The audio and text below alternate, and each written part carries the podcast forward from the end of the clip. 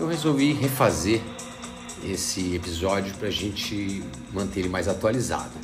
Então, lembrando que meningite bacteriana, ou meningite viral, meningite de um modo geral, é uma patologia bastante preocupante e que sempre deixa não só médico, mas os familiares bastante tensos com essa situação, com a possibilidade de uma evolução com maior gravidade ou até mesmo dessa criança vir a permanecer depois com alguma sequela da meningite.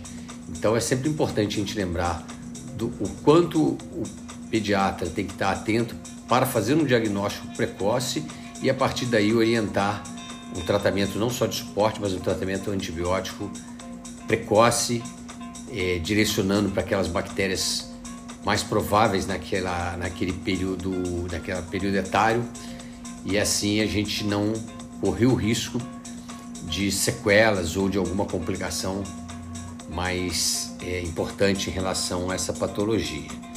Então lembrando sempre né, que a meningite ela é um processo inflamatório ali que vai recobrindo, que recobre da membrana que recobre a, a, o tecido cerebral e a medula, né, são as leptomeninges. E assim, você tem um percentual de crianças que abre um quadro muitas vezes clínico, é, bem clássico, mas a gente tem que estar muito atento exatamente naquelas crianças de faixa etárias mais baixas, onde muitas vezes o quadro é um quadro ainda inespecífico, sem muita evidência de infecções aí do, do sistema nervoso central. E a importância disso é exatamente para a gente não atrasar o diagnóstico, consequentemente não atrasar o início da terapia antibiótica e fazendo com que a coisa tente amenizar as possibilidades de risco. É, a punção lombar é o exame chave para confirmar esse diagnóstico, mas a gente não pode de maneira alguma atrasar o início do tratamento se tiver alguma situação que contraindique é a, a, naquele momento a punção lombar. Mas lembrando que pensou em meningite, é importante que se faça a punção lombar é, em algumas situações específicas você vai ter contraindicação quando você tem sinais realmente de hipertensão intracraniana grave ou outras alterações que a gente vai comentar mais à frente. Lembrando que o índice de complicação era muito alto, principalmente surdez nas meningites por hemófilos, que caíram muito em incidência nos últimos anos devido à vacina, e hoje o pneumococo passou a ser o agente que mais cursa com possibilidade aí de, de complicações neurológicas. E é exatamente em relação ao pneumococo que algumas mudanças, né, alguns trabalhos epidemiológicos vêm mostrando aí mudança de padrão a resposta aos antibióticos. Então, assim, as meningites, de modo geral, quase metade delas, na grande maioria das vezes, é um quadro viral, que na maioria das vezes não tem um tratamento específico, a não ser quando você está pensando em, em, no vírus herpes, né, que aí você tem que começar a ciclovir logo no início do tratamento, mas na grande maioria das vezes o tratamento da meningite viral é basicamente um tratamento de suporte. Então a gente vai sempre nos atentar aqui com as meningites bacterianas, que felizmente com, a, com, a, com a, o nosso calendário vacinal, lógico, se mantido dentro das coberturas ideais, isso tem um impacto muito grande na, naqueles agentes que, que estão causando a meningite nos dias de hoje.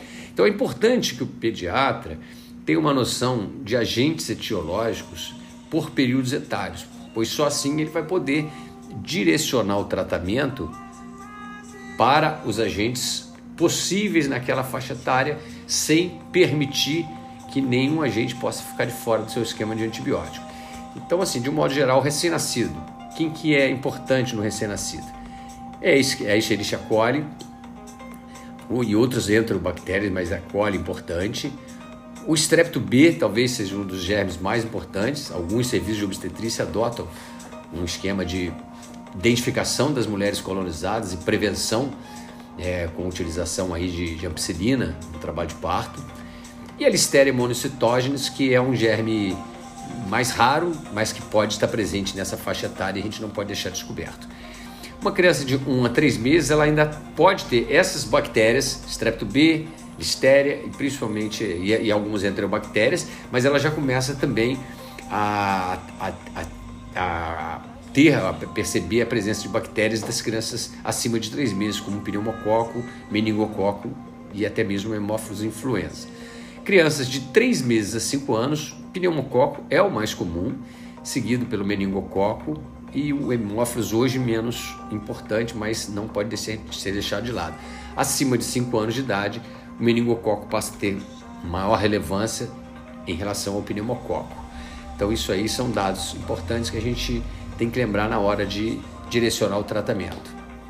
É, então só assim para lembrar as, as, últimas mudanças epidemiológicas, o hemófilos que era representava uma das principais causas de meningite em criança até acima de 3 meses de idade, hoje ela praticamente é, quase que não é um, um, bactéria importante nessas situações.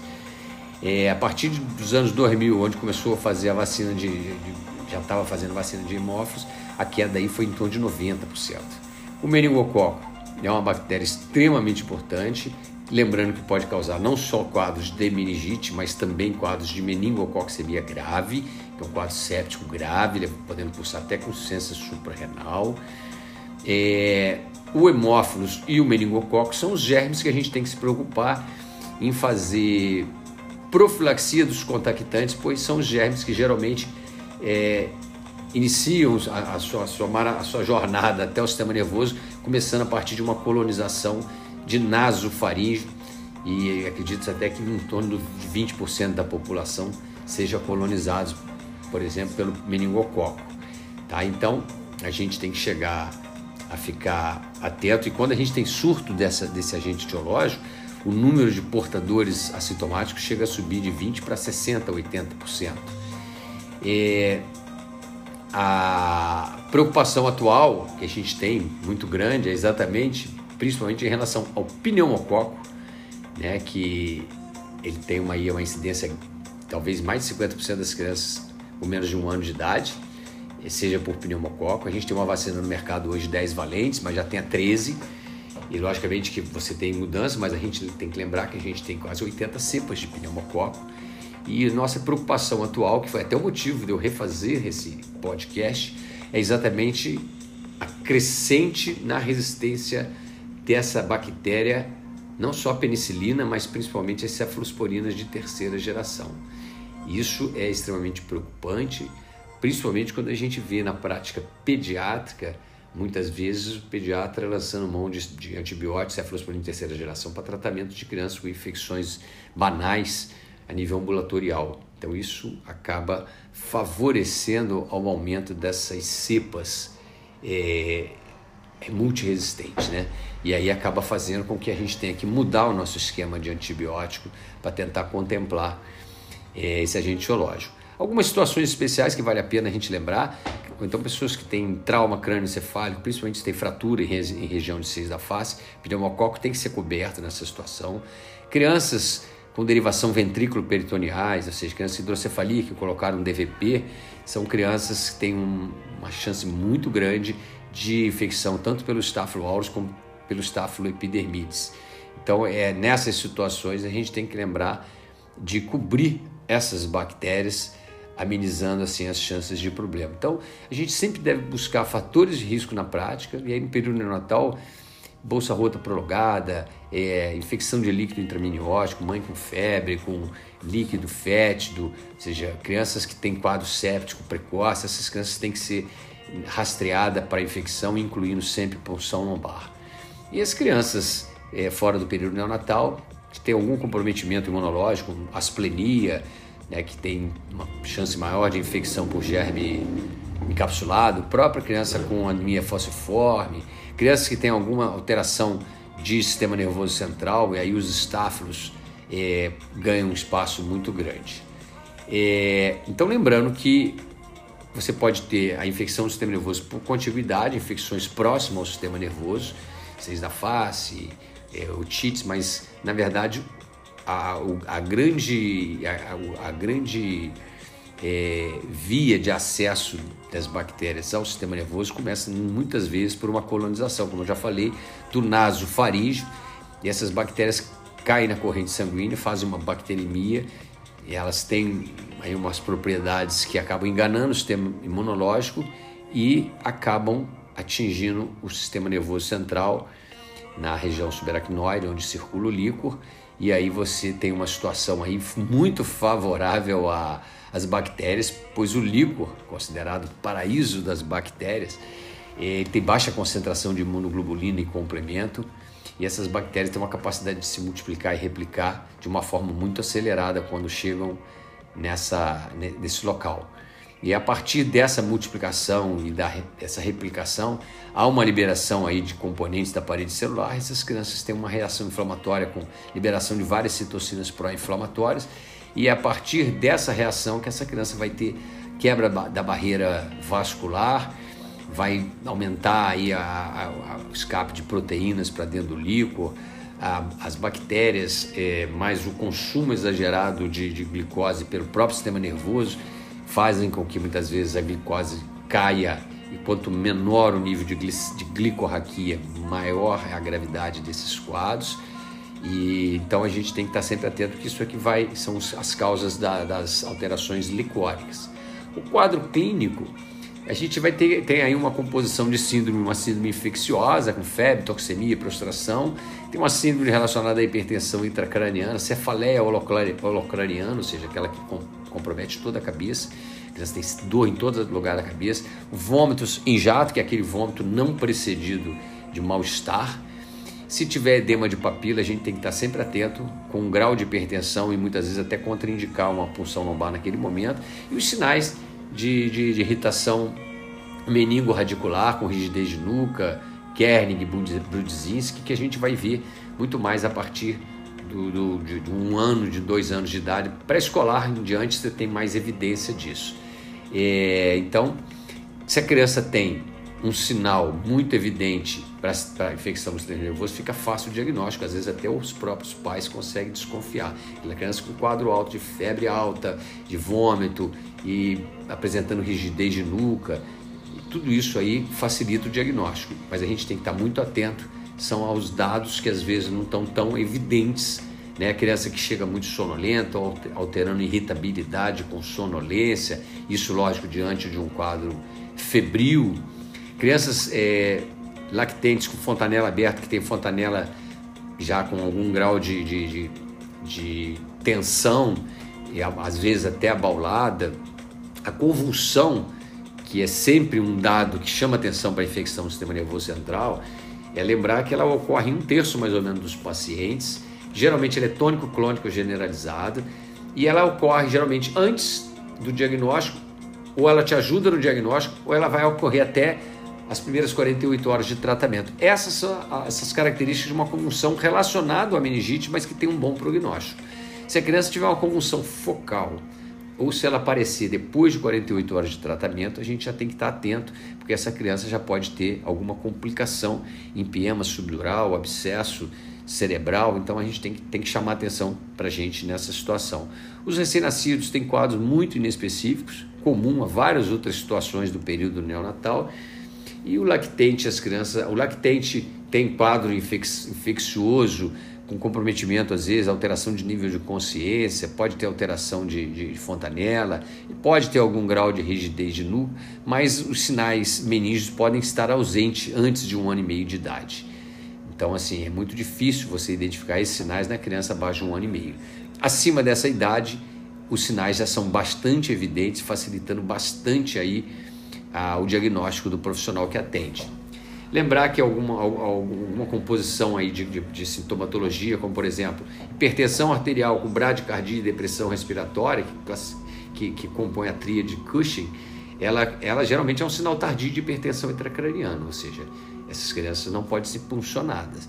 A gente vai ter que esperar né, iniciar o tratamento e puncionar no momento oportuno. E lembrando sempre que os recém-nascidos e os lactentes muito pequenininhos sempre têm sinais muito sutis que a gente tem que estar sempre muito atento para que não perca o time do diagnóstico. O meningococo, especificamente, além do quadro de meningite, eles podem causar um quadro de meningococcemia, em torno de 5% dos quadros das infecções meningocócicas, tem pior prognóstico. Geralmente são aquelas crianças que se apresentam com quadro de petequias quadro febril que evolui com petequias, choque, evolução rápida para choque, às vezes com coagulação intravascular disseminada. e essas crianças, se tiver líquor normal, hemograma normal, essas crianças têm um prognóstico pior, porque o quadro está muito rápido e fulminante, ainda não teve tempo dela localizar e alterar os exames nesses locais. Então, lembrando que o, a, os agentes etiológicos têm sofrido impacto e alteração aí, tanto positivamente como, como pelo uso das vacinas, como negativamente como o uso exacerbado de antibióticos de largo espectro a nível ambulatorial ou hospitalar mesmo. Então, em relação, por exemplo, ao meningo B, a gente tem tido aí uma queda nos últimos anos do meningo C e um aumento do meningo B, que não é, é ainda contemplado com a vacina feita no mercado. Então, por exemplo, agora em 2021 saiu uma publicação é, onde do, do, dos, dos, laboratórios de referência em todos os estados é, alimentando de informação o Instituto Adolfo Lutz em São Paulo, mostrando aí que, por exemplo, na criança menor que um ano de idade, o meningo B já está em quase 80, 87% das, das infecções detectadas pelo meningococo. Tá? É, então, assim, ganhando um, um, uma relevância muito grande, né? o C caindo bastante, provavelmente pelo efeito da vacina, em uma criança de entre 1 e 2 anos de idade já é meio a meio, ou seja, metade é B, metade é C. E o B, depois de 2 anos de idade, volta a tomar um sinal de é tomar um local de destaque aí.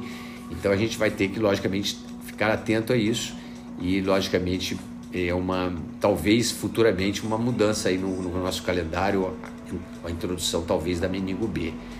É, é um quadro grave, esses quadros de meningococcemia, como eu já falei. Então, jamais é, a gente pode retardar o início do tratamento, caso eu não consiga fazer punção lombar, mas o, o ideal é que a gente, ao pensar em infecção do sistema nervoso central, que a gente faça punção lombar e avalie o líquor desse paciente. A punção lombar é um procedimento que todo pediatra tem que estar treinado a fazer. É, hoje a gente na universidade usa os simuladores para treinamento, facilita bastante. Geralmente eles são colocados em decúbito lateral. A punção é feita entre L3 e L4, L4 e L5. E, logicamente, o pediatra deve fazer, caso ele tenha muita dificuldade, precisa sedar a criança, alguma coisa nesse sentido. Algumas vezes ele vai ter que pedir ajuda do, de um anestesista para facilitar o procedimento. Geralmente coleta esse líquido em três frascos o primeiro frasco sempre vai para bioquímica, sorologias e pesquisa de antígenos. O segundo frasco, geralmente, a gente vai para cultura.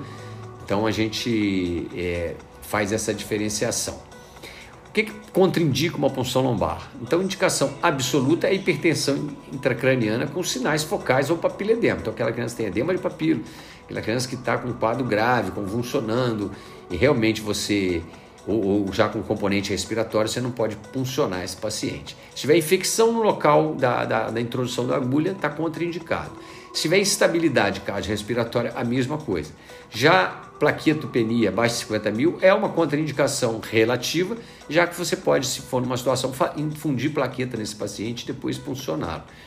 Então, a, a regra é, se houver contraindicação, que não é tão comum quanto quanto as pessoas às vezes tentam parecer, fazer parecer, a gente colhe a hemocultura e começa a fazer antibiótico.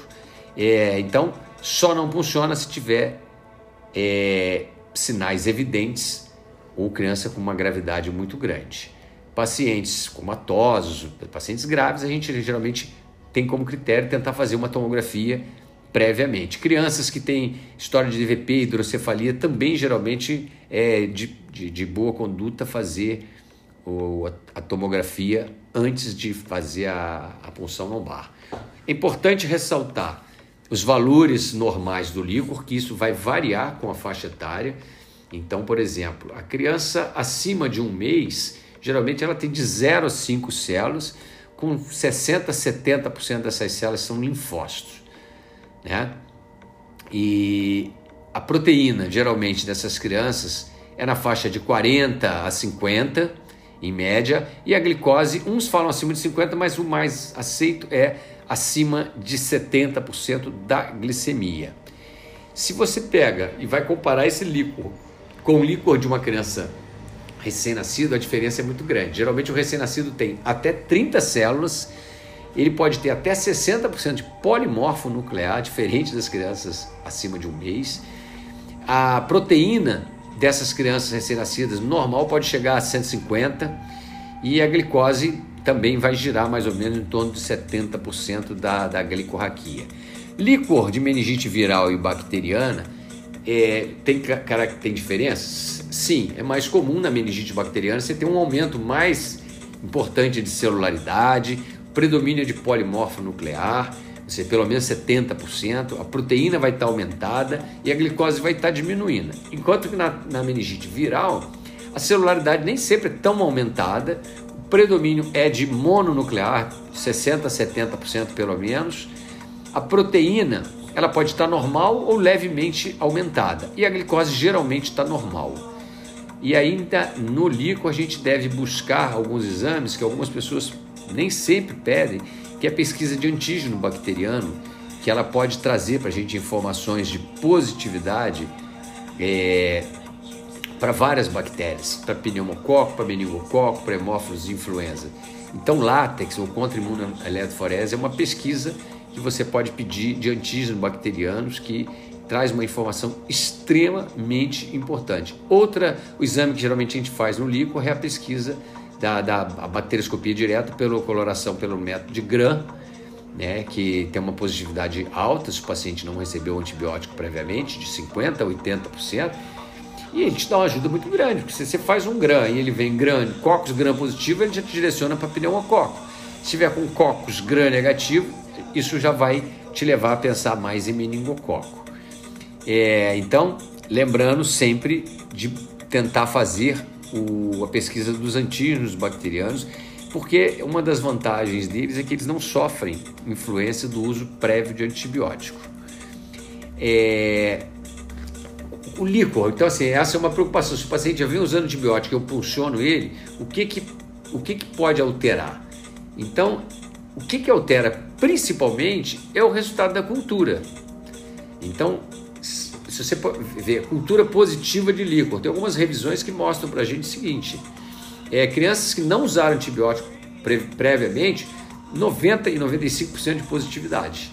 Se a criança usou antibiótico por via oral, já cai por uns 70%.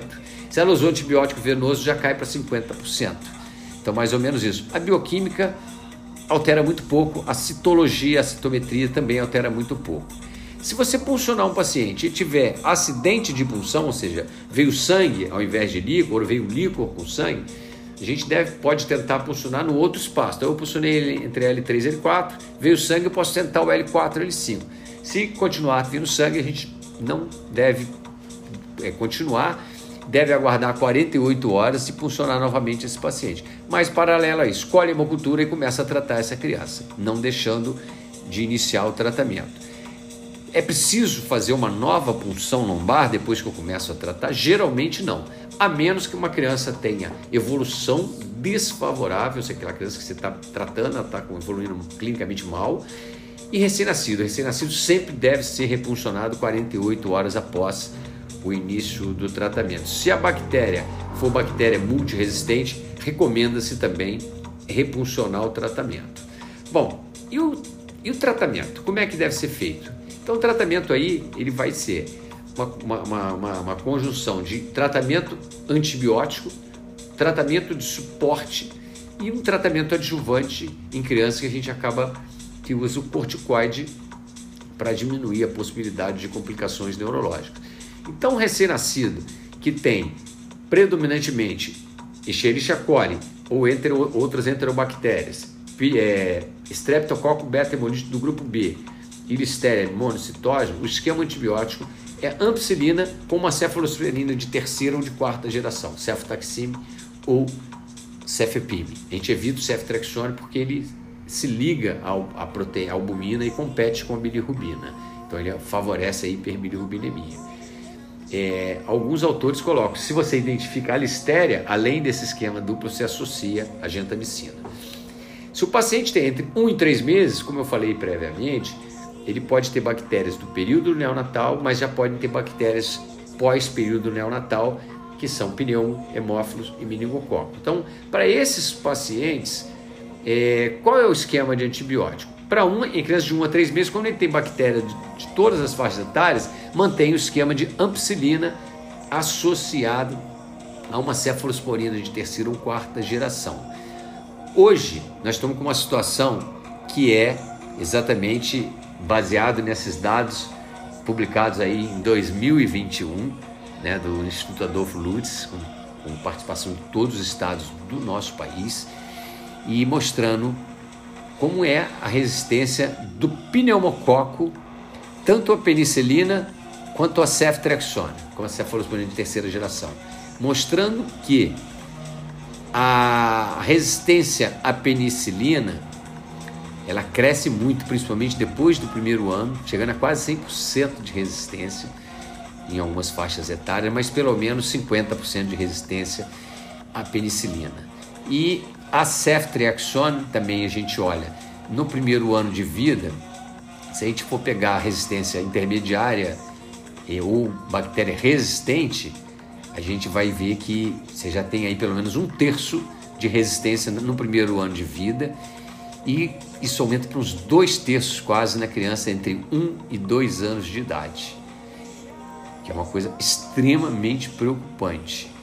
Depois de dois anos de idade, a suscetibilidade até melhora bastante, mas como você ainda mantém um, pelo menos um nível intermediário aí de, de, de resistência, a gente hoje acaba que os infectologistas têm recomendado já nessa faixa etária onde você tem a possibilidade de pneumococo, fazer a associação de vancomicina ao tratamento. Então, é, hoje, crianças, por exemplo, de 3 meses a 21 anos, em que o tratamento recomendado, já penso, sabendo que é pneumo, e hemófilo, era só cefalosporina de terceira geração, hoje a maioria dos serviços já tem adotado associar também a vancomicina. Então faz cefalosporina mais vancomicina, pensando nessa realidade publicada o ano passado e que tem deixado a gente bastante preocupado. O tempo de tratamento, geralmente para estrepto B e listéria de 10 a 14 dias, os gram negativo no período neonatal, 3 semanas pelo menos de tratamento, meningococo geralmente 7 dias, hemófilos e pneumococo de 10 a 14 dias é o tempo de tratamento. Lembrando que hemófilos e meningococo têm possibilidade de transmissão de pessoa para pessoa, então, uma vez internado, eles devem ficar numa área de isolamento ou, pelo menos, com todos os procedimentos adequados no manuseio desses pacientes, para que não corra o risco de transmissão.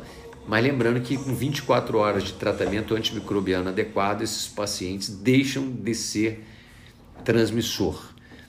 O corticoide, que é uma terapia adjuvante, ela, ele deve começar antes e ele deve começar antes ou no mais tardar junto com a primeira dose.